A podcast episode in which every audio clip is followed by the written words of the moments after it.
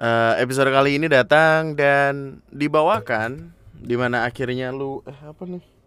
Di mana akhirnya lu ngelihat gua minum air putih karena it's been a while since I really drink water. Eh, tapi bahasan kali ini rasanya akan terulang terus. Sayang. Yang.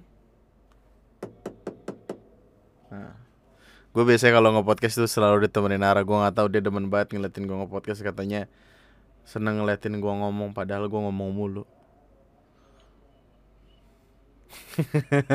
Emang enggak Eh, bahasan kali ini bahasan di video kali ini eh di podcast kali ini gue terus terusan ngomong video gue nggak tahu kenapa. Bahasan di podcast kali ini adalah tentang kampung halaman. Gue mikir lama banget Bahasan untuk podcast kali ini adalah tentang kampung halaman. Selamat datang di hari ke-13 dari Lunati Podcast Arcturus Nama gue Andri dan selamat datang di Lunatic Podcast. Hari ke-13 cuy. Gokil juga, hampir seminggu loh. Eh hampir seminggu, hampir dua minggu loh yang padahal ketika gue bikin video ini harusnya gue eh gue gue bikin podcast ini harusnya gue kepikiran tentang video-video YouTube gue sih maksudnya. Gue bertahan hidup dari sana kalau misalnya YouTube gue kagak. Tapi eh jadi gue sebenarnya nggak bikin podcast ini pagi-pagi karena gue pengen ngebikin video. Eh, ada beberapa bahasan yang harus dibikin jadi ya harus membuat inilah harus membuat eh, dapur tetap mengebul seperti biasa. gua gini, biar gue ceritain dulu. Kebiasaan ini datang mungkin semenjak gua kecil, gua nggak tahu juga. Tapi kalau gua udah attach, merasa eh, senang sama sesuatu, gua akan keep itu terus-terusan. Mungkin seumur hidup gua gua nggak tahu. Tapi for eh, apa ya? Dalam jangkauan jangka waktu tertentu, gua akan ngelakuin itu terus-terusan gitu ketika gue menyukai sesuatu seperti hal yang manusia pada umumnya let's say uh, Mobile Legends Minecraft ngedit video nge-youtube bikin podcast ada masanya di mana gue seneng banget ngelakuin itu dan gue lakuin terus-terusan. Tapi kan ada masanya untuk capek juga dong. Eh, tapi yang belum bisa gue hilangkan adalah gue seneng banget untuk nontonin video di YouTube dan itu environment gue di sana jadi at least eh untuk menjaga tetap update akan environment pekerjaan sendiri yang mana adalah membuat video dan akhir-akhir ini tuh eh, kembali lagi seneng nontonin video-video dari Mr. Beast. Mr. Beast adalah sebuah channel YouTube di mana he crazy stuff, I believe. Eh, dan crazy stuffnya itu nge apa ya dilakuin dengan ngeluarin banyak uang di sana. Dan uang dalam konteks ini adalah dolar gitu karena dia youtuber Amerika subscribersnya udah 70 juta something. I mean hampir hampir 80 hampir 100 juta hampir kayak PewDiePie. Eh, video-videonya selalu juta-juta tidak ada yang ratus-ratus ribu tidak ada. Video yang jadi kayak dia punya salah satu video yang intinya tuh kayak ada eh kayak pengen giveaway money gitu tapi harus ada effort di sana. Jadi kayak dia ngebikin sebuah lingkaran gitu.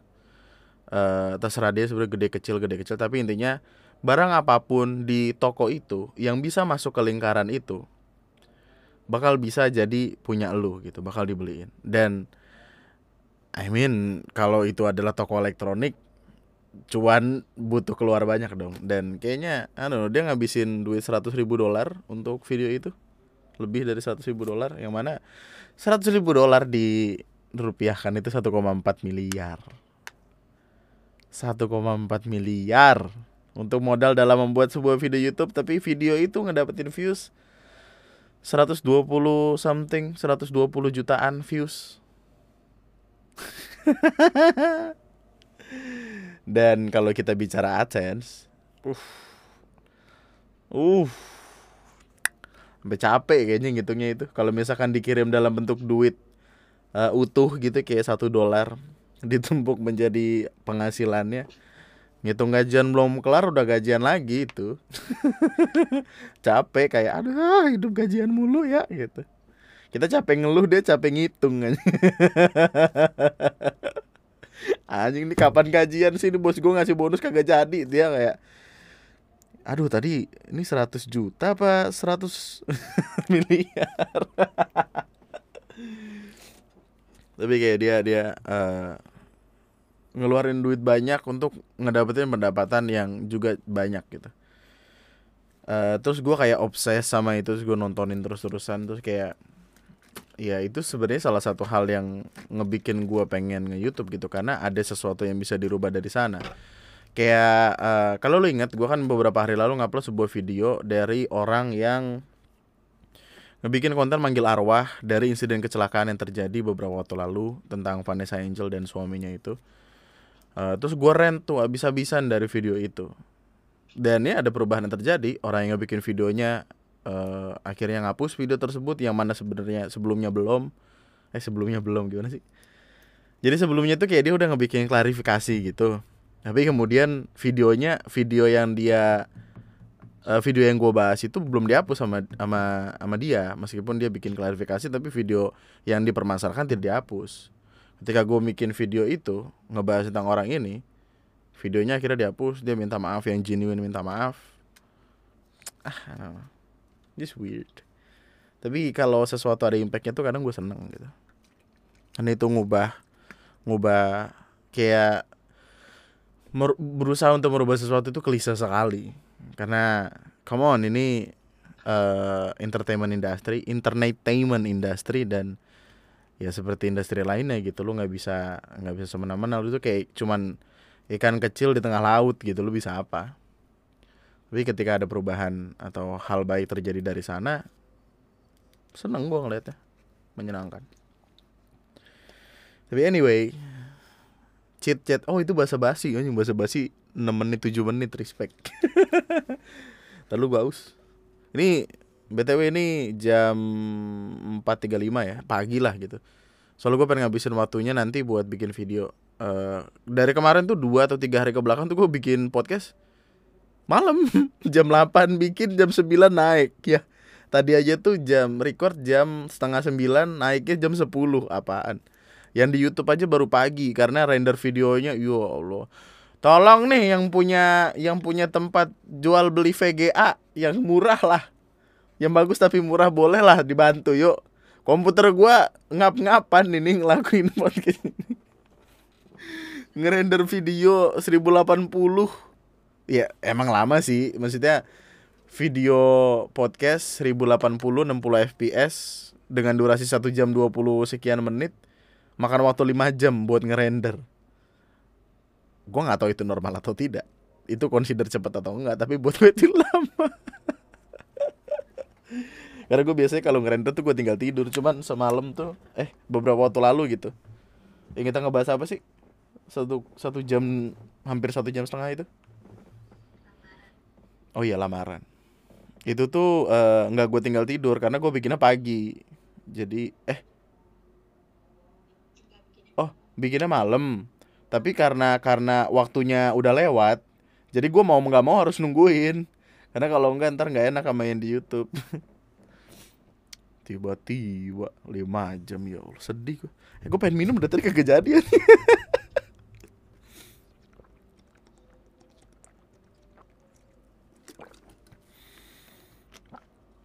eh apa kabar semuanya? Selamat malam eh bahasan kali ini adalah tentang uh, kampung halaman Oh nih nih nih. Tulisan gue adalah kayak gini. Arturus Day 13 Kampung Halaman. Hey, rindu. Ucapku pada sosoknya yang sedang duduk termangu. Andri. Eh gimana sih?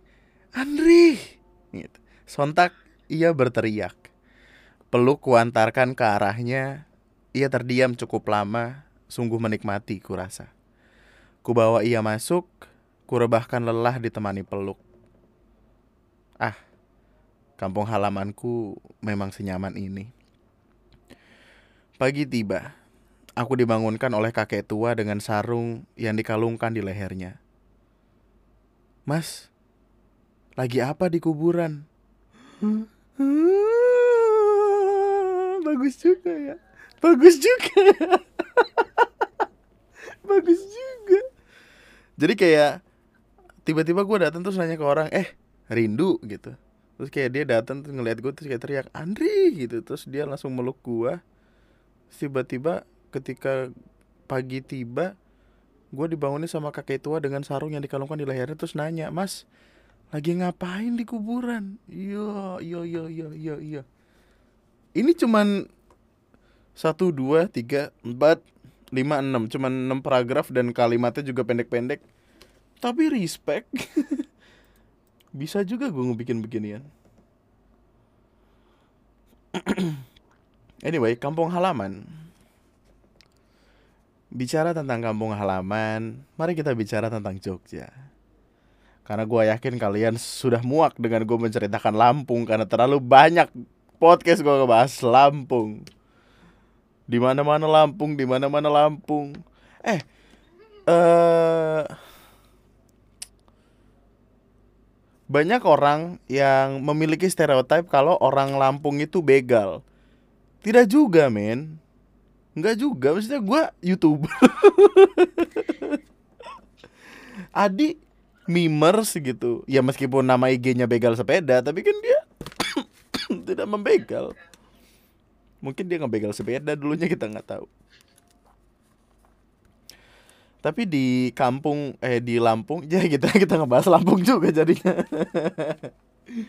gue takut orang mau karena uh, jadi waktu gue live streaming uh, kan gue main game yang namanya geostatik. Geostatik itu intinya sebuah permainan di, di website yang kita uh, dikasih clue kayak kita jalan-jalan di Google Maps tahu gak sih lo yang yang yang apa sih yang orangnya lu seret terus lu taruh di jalan terus lu bisa jalan di Google Maps itu. Uh, jadi kita ditaruh di posisi itu tapi tempatnya itu random dan lu diminta untuk nebak kira-kira tempat ini di mana. Terus ada masanya gue main sama itu orang-orang yang lagi nontonin live gue waktu itu main semua tempat yang gue tebak Lampung tapi tidak ada yang beneran Lampung terus orang-orang di streaming tuh kayak kesel kayak gue nanya kan eh ini di mana ya sekiranya? Lampung bang Lampung pasti Lampung ini Lampung ya gitu semuanya Lampung. Uh, gini deh biar gue kasih lu bayangan bagaimana kampung gue sebenarnya. Uh, jadi enggak enggak enggak enggak nah, mereka kan belum tahu detail kan itu hanya pecahan-pecahan gitu kan ya. Ah ntar tiba-tiba ngomongin Lampung sejam. Gini uh, lu kalau mau ke kampung gua yang mana gua sarankan jangan. Ngapain lu ke kampung orang anjing? Gila lah gila kali lu. Uh, jadi gua bakal dari Bakahuni dari Bakahuni eh Bakahuni atau Merak sih Merak Banten Bakahuni Lampung oke okay jadi uh, dari Bakauni ke rumah kakung gua itu sekitar uh, 3 sampai 4 jam perjalanan darat. Karena kalau perjalanan udara kan masa mobil terbang. Oh. Jadi jadi 3 sampai 4 jam ini lewat tol. Uh, sebenarnya ada tiga cara untuk ke tempat kampung gua lewat lintas timur, lewat jalan tol atau lewat lintas Sumatera. Sumatera. Lintas Sumatera itu kalau gua nggak salah ya, ini lu bisa koleksi kalau gua salah. Lintas Sumatera itu lewatnya tengah, lintas timur itu lewatnya timur seperti biasa, dekat-dekat pesisir pantai gitu. Terus kalau tol tuh di tengah-tengah antara lintas Sumatera sama timur, apa lintas timur. Kalau gue lewat lintas Sumatera, itu gue bakal ngelewatin tempat-tempat yang waktu itu gue bilang di beberapa podcast sebelumnya kayak uh, stasiun eh terminal Raja Basa, terus Simpang Randu, terus ya ini dan itulah gitu. Tapi kalau gue lewat simpang eh lintas timur, gue akan ya udah lurus lurus lurus lurus ngikutin jalan sampai Nah gitu, sampai pada diem, saking jauhnya sampai pada diem. sampai pada diem, baru nanti ada kayak balikan ke kanan terus kita masuk masuk masuk masuk, baru nyampe. Nah terakhir kali itu gue lewat lintas timur, lewat lintas timur, eh, yang mana lengang sekali karena tidak dalam kondisi Idul Adha, Natal, pokoknya tidak yang waktu-waktunya libur karena se as a YouTuber Oh come on, kita bisa mengambil libur kapan saja. Nggak juga sih sebenarnya. Resikonya adalah gaji dipotong. uh, tapi jalanannya sepi banget dan gue dapat banyak pelajaran dari uh, driver gue waktu itu. Driver gue bilang kayak uh, jalanan kayak gini jadi dia mobilnya kan mobil yang tahu gak sih yang mesinnya tuh di roda depan bukan di roda belakang jadi uh, kata ini kata driver gue lebih riskan untuk menanjak menggunakan mobil dengan uh, apa namanya dengan mesin yang ada di depan. Lebih enak yang di belakang karena sokongannya dari belakang. Kalau dari depan dia bisa delosor ke bawah gitu kalau salah-salah. Makanya yang gue takutin itu ketika hujan. Gue takut ketika gue jalan hujan. Kan serem ya masa hujan di jalan gue doang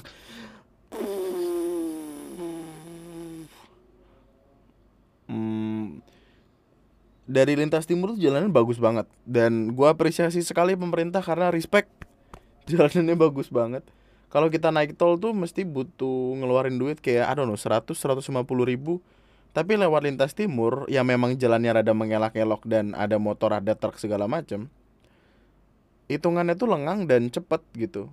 Gua nggak tahu itu mobilnya dibawa kayak sekitaran 60-70 km per jam lah.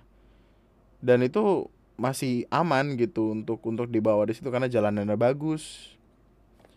Uh, dan ya tidak ada kendala yang berarti gitu. Paling kendalanya kayak pada kebelet tiba-tiba ya kan.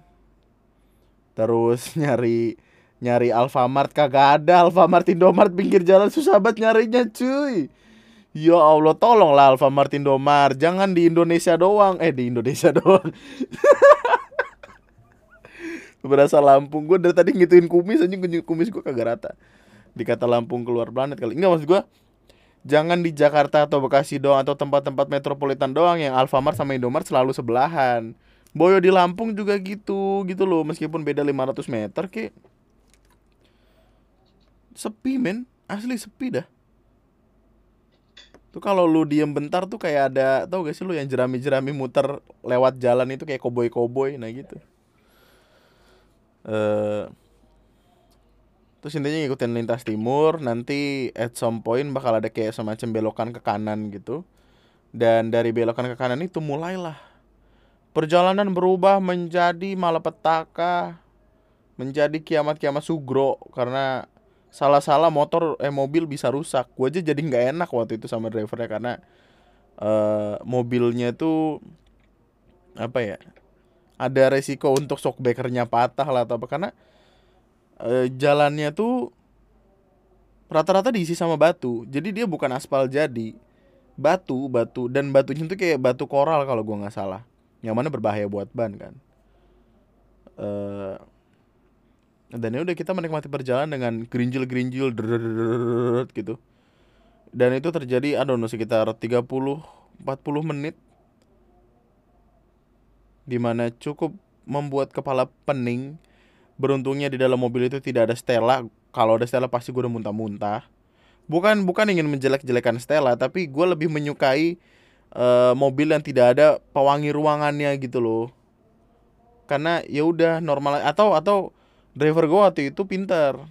Oh iya dong kalau nggak pintar nggak bisa bawa mobil. Maksud gue driver gue tuh tidak menggunakan pewangi ruangan atau pewangi mobil tapi pakai kopi. Kopi ditaruh di uh, kayak botol aqua dipotong diambil bawahnya doang kopinya ditaruh situ. Jadi aromanya tuh either keserap di kopi atau yang kecium tuh aroma kopi. Tapi intinya tidak tidak yang wangi-wangian yang bikin enak gitu loh.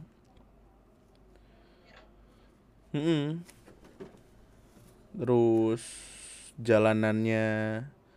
Dan dan dan kami itu menyetel musik menggunakan koneksi internet dan YouTube. Karena Spotify ada iklannya.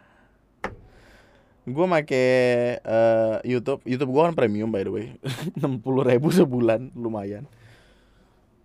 Tapi tidak ada iklannya dan gue pede. Uh, terus kayak, oh dengerin di YouTube aja. Satu aspek yang gue lupakan adalah itu kampung. Ya, yang namanya kampung koneksi internet masih JPRS. Tidak ed eh iya, tidak EDG loh, GPRS kan kan levelnya kan JPRS, EDG, HSDPA, HSDPA plus, 4G, 4G plus, baru 5G kan. GPRS bro, paling bawah bro. Kayak kalau orang jatuh mah dia jatuh diinjek orang dari belakang nih gitu. Kagak jalan. Nangis gua, aduh. Terus kan Android itu dia ada settingan untuk maximize untuk selalu 4G gitu, selalu nyari sinyal 4G. Kalau nggak 4G, dia bar sinyalnya bakal kosong. Gue cobalah supaya siapa tahu kan dipaksain, di boosting gitu. Resikonya adalah baterai cepat habis. Tapi malah kosong, melompong kagak ada internet apa-apa. Ya Allah, gue sebel banget. Mana butuh ini kan Google Maps karena itu kali pertama tuh make apa, make yang ini dengan metode ini. Akhirnya ya udah dengerin musik dengan kayak ada orang nyanyi gitu. Jadi uh, lagunya siapa ya? Waktu itu lagunya terus kayak lagunya terus apa sih? Eh bukan bukan lagunya payung teduh yang tenet tenet gimana awalnya? Yang yang yang nikah nikah oh iya betapa bahagianya. Det diem gitu. Terus gua kan ngelanjutin nyanyi kan. Hatiku saat ku duduk berdua. Dia baru lanjut. Ada satu lagu yang lagunya lagunya 420 asik banget lagi asik didengerin. Tiba-tiba berhenti. Ya udah gue nyanyi sendiri. Sama adek gue nyanyi sendiri kami udah hampir ref tiba-tiba dipaksa buat balik lagi. Ya Allah asiknya hilang gue matiin langsung. Nggak nggak usah. Ntar aja nunggu koneksi bener kagak bener bener beruntungnya Google Maps tuh kayak bisa offline gitu loh. Jadi tetap bisa jalan meskipun offline. YouTube juga bisa tapi mesti di-download dulu. Masalahnya kan ya Allah, GPRS ngedownload apa sih? Gue tanya. Lu lu ngirim file pakai GPRS, sinyal hilang dikit, lu pengen ngirim foto Ferrari yang nyampe Avanza. Eh. Eh. Lu ngirim bokep Jepang yang nyampe sensornya doang.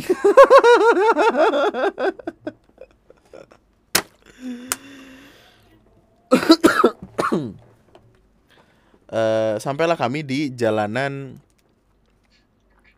tapi intinya jalannya silih silih berganti gitu loh silih berganti. Masih kampung. Iya masih kampung. Sabar dulu napa. Jadi sebagai bayangan gini uh, kami itu ada satu jalan yang membelah uh, pohon karet. Sepanjang kiri kanan pohon karet uh, jalannya itu tanah. Iya dong. Masa kaca emang debus? Jalannya tanah gitu. Tanahnya yang tanah merah gitu loh soalnya gue nyari yang biru nggak ketemu jadi yaudah yang merah aja. Jalannya kayak merah gitu. Dan kalau kena air kan pasti jadi licin kan. Akhirnya kita skating. Aduh. Rule of three tapi rule of three tiga tiganya jokes nggak boleh itu. Itu bukan rule of three itu. Itu one liner iya one liner itu. Nah, jadi kiri kanan hutan karet bawah itu jalan tanah merah yang licin jadi belok tuh rada susah eh terus maju ke depannya ada pohon singkong yang baru ditanam dan ada pohon singkong yang baru diambil beruntungnya kami ke situ tuh eh kami dari kapal tuh pagi-pagi buta gitu loh Enggak, gue enggak lagi pengen ngejokes, enggak. Enggak, gue lagi enggak pengen ngejokes. Jadi pagi buta gitu terus nyam, kami nyampe ke uh, rumah kakung itu jam 4 sore. Asar gitu lah. Eh. Enggak pagi buta dong. Kamu jalan pagi, pokoknya itu sampai siang gitu, sampai Iya. Sampai Oh iya, gue dari dari sini pagi banget. jam limaan pokoknya nyampe eh, nyampe rumah kakung tuh sekitar jam setengah empat sore dan uh, aduh no men tidak ada yang bisa mengalahkan kenyamanan dari rumah itu. Nyaman sekali kecuali koneksi internet sih emang brengsek. Tapi nyaman sekali untuk ditinggali Eh, meskipun siang panas tapi karena eh, apa ada hijau-hijau rindang tuh jadi kayak anginnya tuh tuh enak gitu angin sepoi-sepoi nggak kayak di sini yang kipas angin tuh panas nggak kayak di sini kipas angin tuh panas. Ya, di- diulang lagi soalnya nggak bagus tadi suaranya. Eh terus rumah kakung gue tuh ada jadi jadi ada pintu depan menuju ke ruang tamu. Eh apa? Bagian rumah yang sudah disemen dan diaci depannya untuk ke ruang tamu. Dan samping kiri tuh kayak ada eh tempat park buat nyimpan motor sama buat masuk ke dapur. Jadi kayak gua nggak tahu. Semua tempat di kampung gue tuh kayak gitu. Selalu punya dua pintu mungkin dimaksudkan kayak oh takutnya nanti lagi ada tamu nih di ruang tamu jadi lewat belakang aja gitu. Tapi gue lebih sering lewat belakang. Karena di depan dikunci mulu. Gue kelayaban soalnya kadang-kadang. Padahal serem banget karena gelap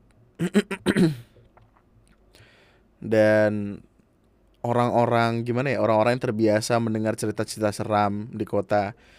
Ini ini yang yang sempat gue bilang kenapa mereka tidak sebegitunya ketakutan tentang apa itu setan apa itu hantu segala macam?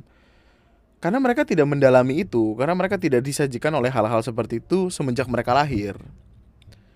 Eh eh gue udah pernah nyeritain cerita tentang Aris belum di podcast bukan ke kamu ya ke kamu kayaknya udah sih di podcast sudah belum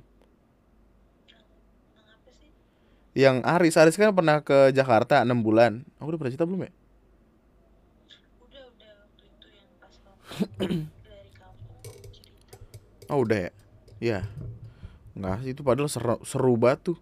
Oh yang yang gue bilang ini ya yang gue bilang resiko jatuh gelinding ya gue inget. Gue pengen coba penelusuran ini horor ke tempat itu.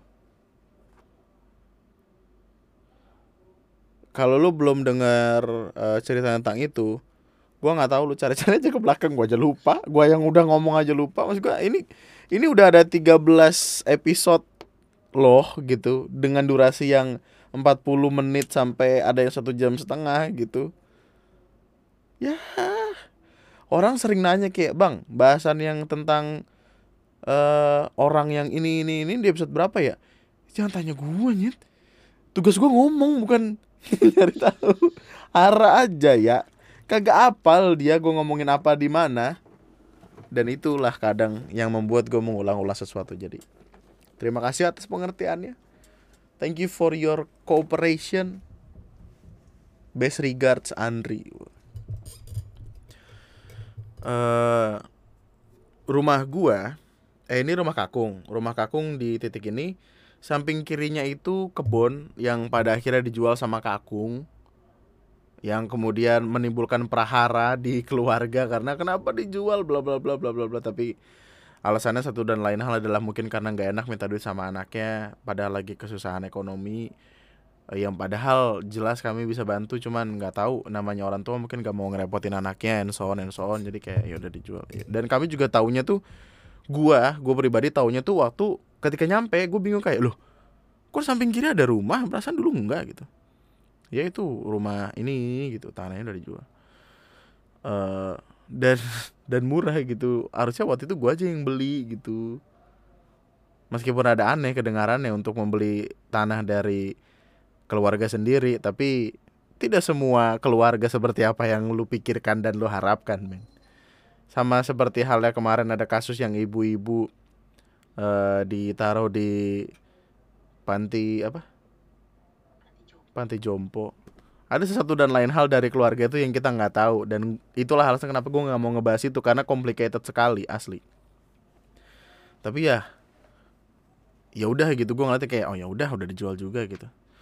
Eh, jadi rumah kakung kirinya rumah tetangga eh rumah tanahnya kakung yang baru dibeli kemudian dijadikan rumah kirinya jalan menuju ke sawah kirinya lagi itu rumahnya Aris. Eh kirinya kebun dulu baru samping kiri kebun rumahnya Aris. Gua tidak punya teman banyak karena teman-teman gue sudah pada merantau semua zaman-zaman gua kecil. Dulu tuh waktu kecil seneng banget buat makan eh buah yang dari pohon rengas itu loh. Bukan mangga ya. Pohon rengas itu pohon rengas itu gua nggak tahu deh pohon rengas itu apa eh mangga rengas nggak sih? Pokoknya ada mangga gitu.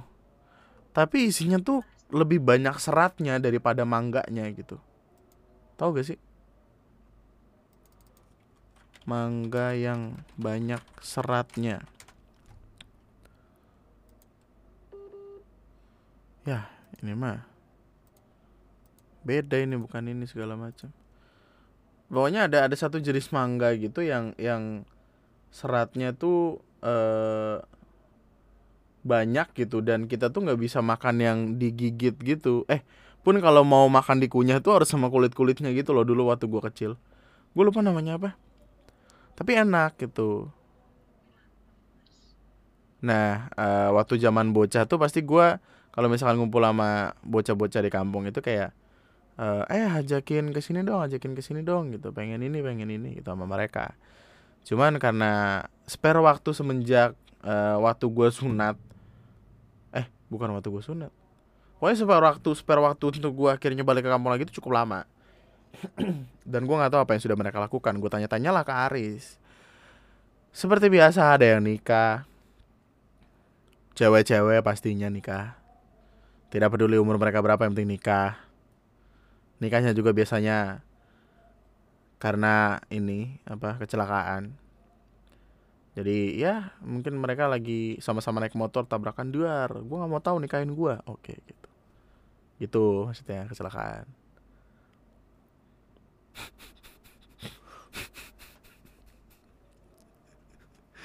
Tapi intinya mereka mereka nikah. Terus yang cowok-cowok tuh ada yang pergi merantau ke Jawa ada yang ke Kalimantan ada yang ke Riau ada yang ke Jambi ada yang ke rumahnya tidur doang anjing.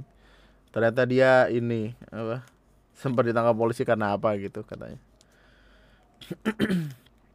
Terus eh, dari situlah gua tahu ceritanya Aris yang katanya Aris pernah pergi ke Jakarta untuk jadi tukang galon yang mana cukup sedih sebenarnya ngedengernya karena eh apa ya alasan dia ke situ tuh ingin mencari eh ke Jakarta ingin mencari penghidupan yang lebih layak. Karena keluarganya hidup dari bertani terus ada masanya mereka nanam semangka tapi malah rugi karena harganya lagi murah harga semangka per kilonya lagi murah. Terus ya udah dia mutusin ke Jakarta. Eh di Jakarta malah homesick gitu loh. Yang literally homesick kayak dia kangen sama rumah kangen sama orang tua kangen sama environment makanan dan segala macem. Dan terlalu banyak polusi dan bosnya juga nggak bagus kata dia. Terus kayak enam bulan cabut balik lagi. Dan itu naik motor dia dari dari Lampung ke Jakarta. Dia tinggalnya di Jakarta Utara kalau gua nggak salah. Deket deket-deket ini deket-deket Wisma Atlet. Eh dan ya itu dia cerita ke gua kalau tempat dia tinggal itu aduh tempatnya gua nggak boleh sebut nggak enak soalnya. Tapi intinya tempat itu disewakan sama orang setengahnya. Eh, tapi tempat itu tuh pernah menjadi tempat bunuh diri dan kayu dari bekas pembunuhan itu bahkan masih ada di TKP bukan di TKP malah di tempat dia tinggal itu. Kemudian dari situlah cerita-cerita tuh mulai mulai wadaw gitu. Karena orang-orang sekitar udah tahu dan takut makanya disewakan dengan harga eh tidak disewakan malah. Jadi kayak kan itu tempat panjang ke belakang. Eh, lu ngerti lah tempat apalah. Aduh nggak kenapa gue suka ngajak orang muter-muter ya? Tempatnya eh let's say lebar 10 meter kiri dan kanan dibagi dua jadi 5 meter sedangkan dia panjang ke belakang. Nah depannya itu dia dia ngedapetin yang bagian kanan ditaruh buat jualan galon. Dia tidur di eh, kamar belakang tapi kamar itu panas banget kata dia. Padahal eh, ceilingnya tinggi Hmm, dan rasa-rasa tidak nyaman selalu dia rasakan. Terus tiba-tiba nasi eh nasi. Rice cooker jatuh menggelinding ke arah kakinya dia lari ke depan. Dan mungkin itu salah satu alasan kenapa dia nggak betah karena tempatnya ya begitu.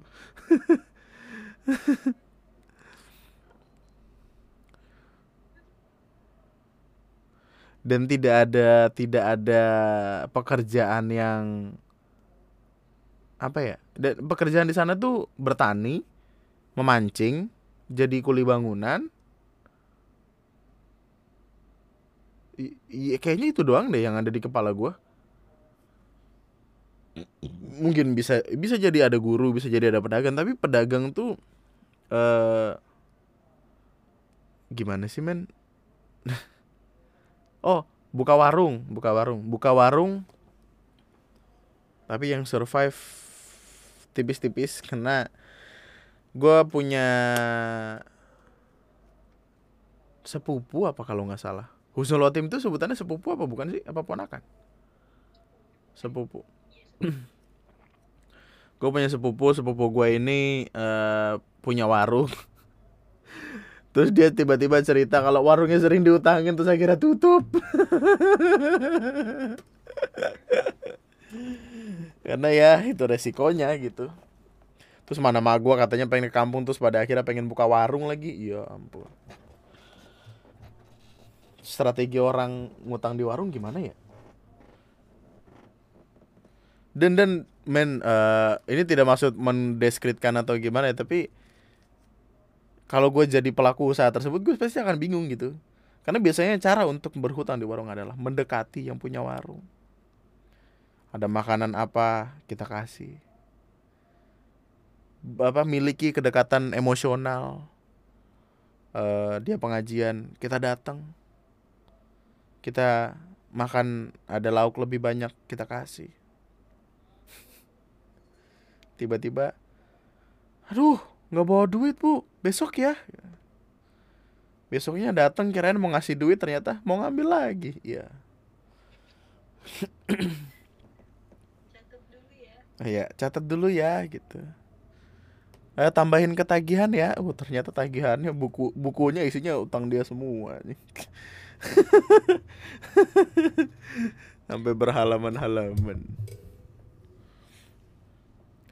Kampung gua tuh ujungnya ujung. Makanya gua nggak bohong ketika gue bilang kayak ketika lu nyasar udah itu lo nyampe gitu. Karena itu ujungnya ujung. Asli. Eh dan makanya ketika ada omongan kalau akan dijadikan tempat wisata di sana gue pede sekali gue bangga sekali buat dengernya. Karena artinya harga tanah akan naik artinya akan ada mata pencarian baru mungkin eh berdagang dagang-dagang makanan kayak let's say es teh deh maksudnya di tempat wisata kan es teh manis tuh goceng kan? Ada yang 8000 ada yang ceban. Es jeruk ceban gue bingung. Di Borobudur waktu itu es teh berapa dah ya? Kalau kalau gue nggak salah sih goceng sih. Enggak waktu gue tuh perpisahan sih waktu itu waktu itu goceng sih kalau nggak salah. Goceng apa ceban gitu. Pokoknya mahal. Tapi modalnya teh. Sama gula. Sama air sama es batu.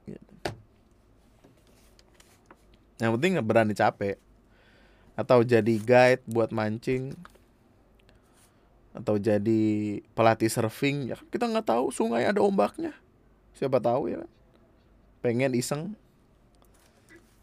Buka ini apa odong-odong gue nggak pernah ngeliat odong-odong sih di sana. Odong-odong kalau buat bocah. Gue nggak tahu gue pernah cerita ini atau belum. Gue harap gue belum menceritakan ini. Tapi eh, di sebuah tempat gue tidak ingin menyebutkan tempatnya di mana. Ada tukang odong-odong. Eh, sering melewati sebuah tempat tertentu. Odong-odong ini ketika lewat eh aduh gue lupa lagi namanya apa? Apa sih namanya tuh yang yang yang yang beruang makan madu itu loh.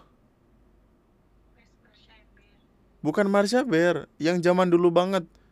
Puh puh puh. Winnie the Pooh. Ada Winnie the Pooh ada yang keledainya. Eh keledai apa kuda gitu segala macam. Bocah-bocah senang dong melihat itu senang sekali. Ada satu bocah yang terus-terusan ingin naik itu setiap hari. Orang tuanya sebal. Karena setiap hari anaknya ngerengek minta naik. Setiap hari orang tuanya harus memberikan duit. Tiba-tiba at some point of time bapaknya sudah sampai di ubun-ubun, abangnya disamperin, gak usah lewat sini lagi lu kalau masih lewat gue tebalikin lu. Besoknya lewat ditebalikin beneran.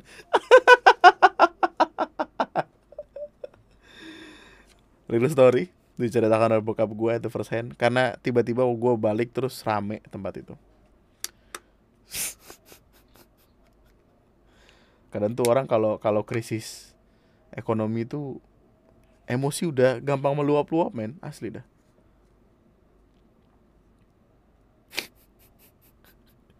Lagian abangnya juga deh kayaknya kayaknya ini dah. Kayak apa kayak eh ngajakin berantem gitu loh kayak tapi ya tapi ya abangnya juga lagi eh sorry sorry gue minta maaf kalau kata gue kasar. Tapi abangnya juga mencari mata pencarian gitu abangnya nyari duit. Dan bapak bapaknya punya hak apa untuk bilang kayak nggak boleh ke sini lagi? Mungkin itu alasan kenapa abang yang balik lagi ya. Lu balik ke sini gue tebalikin. Besoknya beneran balik ya beneran ditebalikin gimana sih? Aduh kembali ke kampung Nggak, gue rasa di Lampung itu aja yang bisa gue ceritain karena selain itu gue tuh harus ada trigger untuk menceritakan sesuatu. Itulah alasan sebenarnya kenapa eh, ada arah yang biasanya nanya-nanyain gue tentang berbagai macam hal tapi kalau monolog tuh kadang yang susah adalah untuk menarik kembali ingatan yang sekiranya tidak ada trigger di sana. Maka mari kita ngomongin tentang Jogja. Seperti yang gue pernah tulis di tulisan gue ada di IG gue juga, Jogja adalah kampung halaman semua orang. Tempat untuk mengeringkan luka setelah sekian lama di apa disakiti oleh dunia. Tempat paling nyaman untuk pulang. Meskipun harus ngeluarin duit, masa pulang ngeluarin duit ya. Elah, pesawat mahal. Gue sebel dah, masa masa kereta sama pesawat harganya sama sih? Kenapa dulu waktu gua ke Jogja tuh apa terakhir gua ke Jogja kenapa gua nggak ada pikiran buat naik pesawat gitu kalau harganya sama at the end of the day. Oh waktu itu masih mahal. Oh ini murah karena PPKM and so on and so on gitu. Apa sih? kan ada aturan kalau Ada aturan kalau tarif. Oh iya iya iya iya.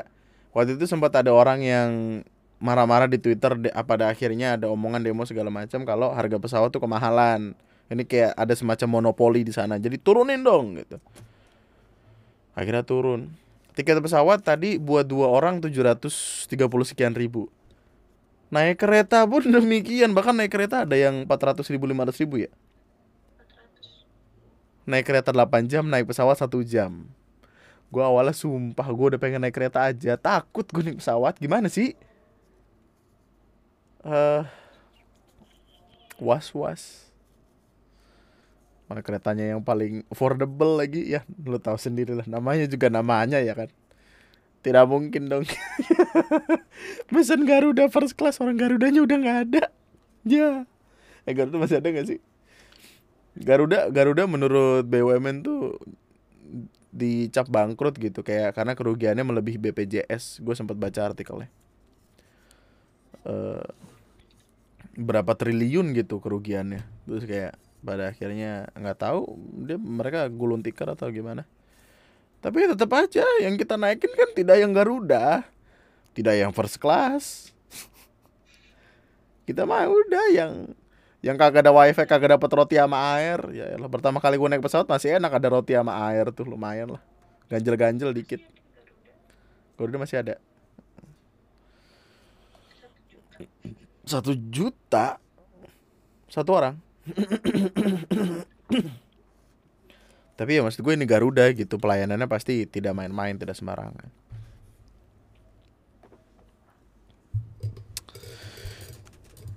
Gua ke Jogja lupa sudah berapa kali. Karena kalau kalau mau dihitung tuh masih dihitung yang dulu-dulu juga yang gua lulus lulusan dan segala macam uh, terakhir gua ke Bali eh ke Bali ke Jogja itu untuk refreshing itu tahun 2019 dan itu eh dan sebelumnya lagi tuh yang gua sama Farhan. Waktu di Jogja kita sempat bikin podcast gak sih? Sempat kan terus yang 2017 apa 18 gitu ke Jogja. Sebelum itu. 2018 sih singkat gue karena gue masih di dunia penulisan. Dan tidak pernah bosan gitu. Tidak pernah bosan.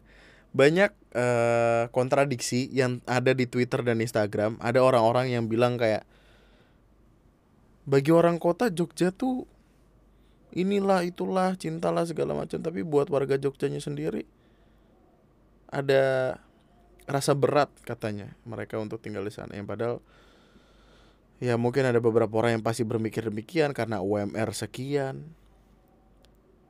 Biaya hidup juga kan tidak besar-besar banget kan? Biaya hidup sebuah tempat dipengaruhi oleh rata-rata pendapatan dari warga yang tinggal di daerah tersebut Dan UMR UMR Jogja berapa sih? 2 jutaan ya? UMR Jogja. UMR Jogja tahun 2020 kok 2020?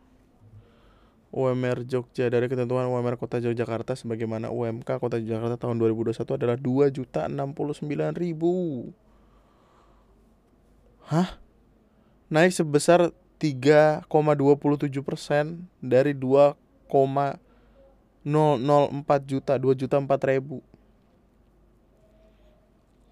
Oh, wow. Di Jakarta dua kali lipat dua setengah eh 2,25 kali lipat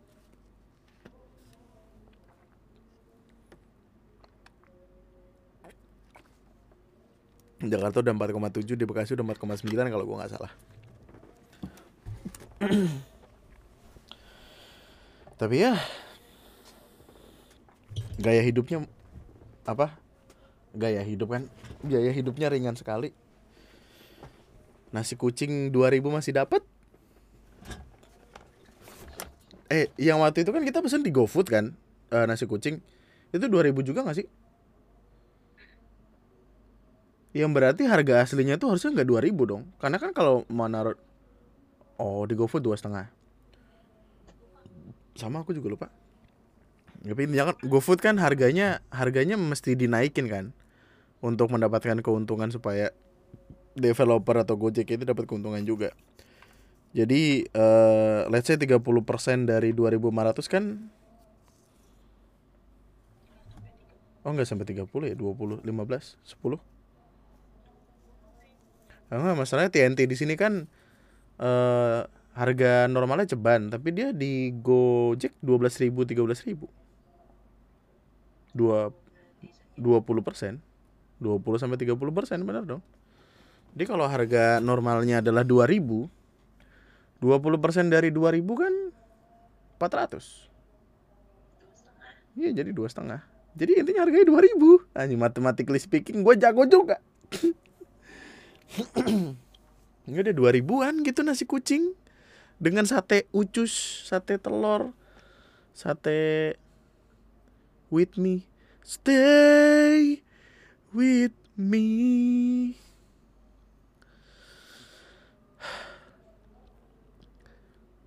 Gue rasanya tuh enak untuk makan Indomie di alun-alun Jogja sama enaknya seperti makan mie di Bogor. Di Bogor kayaknya enak karena dingin karena hawanya. Di Jogja enak karena suasananya. Hah?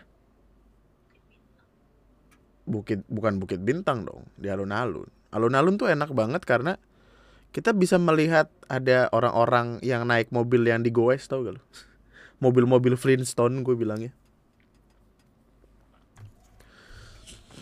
yang jadi landmark menurut gue justru eh sign tulisan parkir di sini yang kebalik gitu.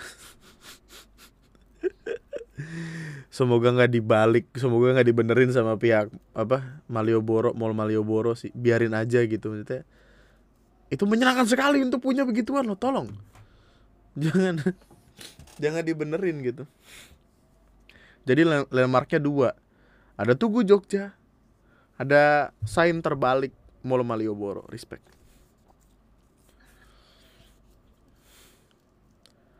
eh gue dengan kesadaran gue tuh ke Jogja waktu itu untuk menemani kawan yang sedang berkelahi dengan pacarnya waktu itu.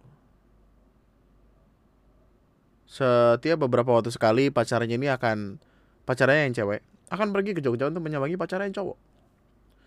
Tapi karena berkelahi, ada skip beberapa minggu gitu dia nggak ke Jogja. Karena cowoknya kuliah di Jogja. LDR mereka. Lo di mana gue di mana relationship. Eh ceweknya kemudian hmm, bilang kalau eh nanya, nanti lu mau ke Jogja juga? Iya gue mau ke Jogja. Gue juga mau ke Jogja nih, gimana ya gitu. Bla bla bla bla bla bla. Terus karena satu dan lain hal, akhirnya gua eh gua undur gitu keberangkatan gua. Dan dia akhirnya nyampe duluan. Gua yang dari awal sudah berpikiran tentang bagaimana sih kiranya eh gua harus mempertemukan dua orang ini supaya baikan.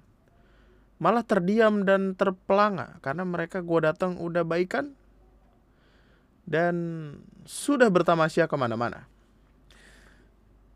Terus mereka eh, tiba-tiba ya udah jadian bahagia eh jadian apa baikan lagi bahagia segala macam. Terus gua muter-muter Malioboro sendirian. eh kemudian karena karena si si teman gue yang cowok ini mesti nganterin teman gue yang cewek untuk pulang karena dia lebih cepat ke Jogjanya maksudnya le- karena lebih cepat ke Jogja lebih cepat pulangnya kan akhirnya kami ngobrol-ngobrol terus akhirnya teman gue ini sebut saja Wawan.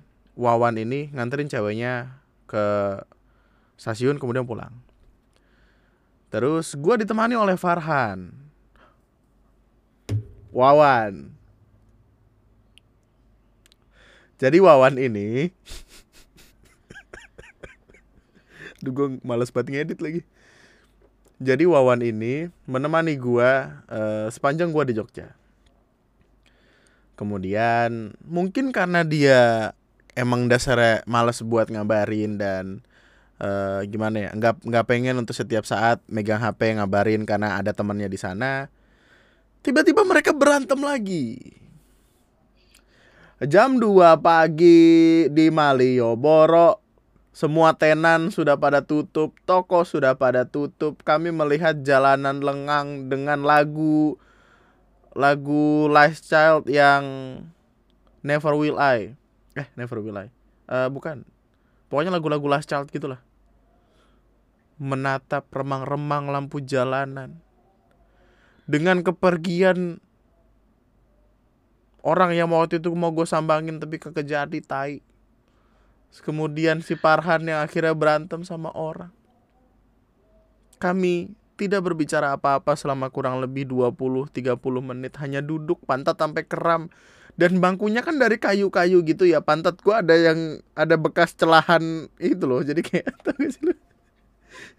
Tau gak sih lu? Karena kayu jarang-jarang. Jadi kayak pantat gua ada yang nyelip ke situ terus kayak bebekas gitu loh. Kami melihat ada bapak-bapak security datang bertanya, Mas maaf, eh, ngapain ya ke sini gitu? Oh enggak pak, kami berdua lagi bersedih. Dikiranya dikiranya gue ngelakuin hal enggak enggak kayak minum narkoboy. Enggak enggak enggak pak. Kami hanya mendengarkan lagu, menatap lampu remang-remang, kemudian diam-diam menangis.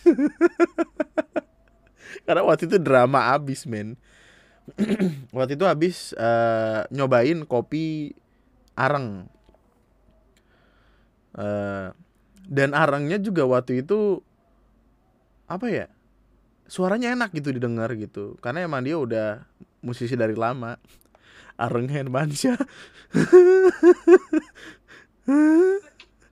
Areng Hermansyah.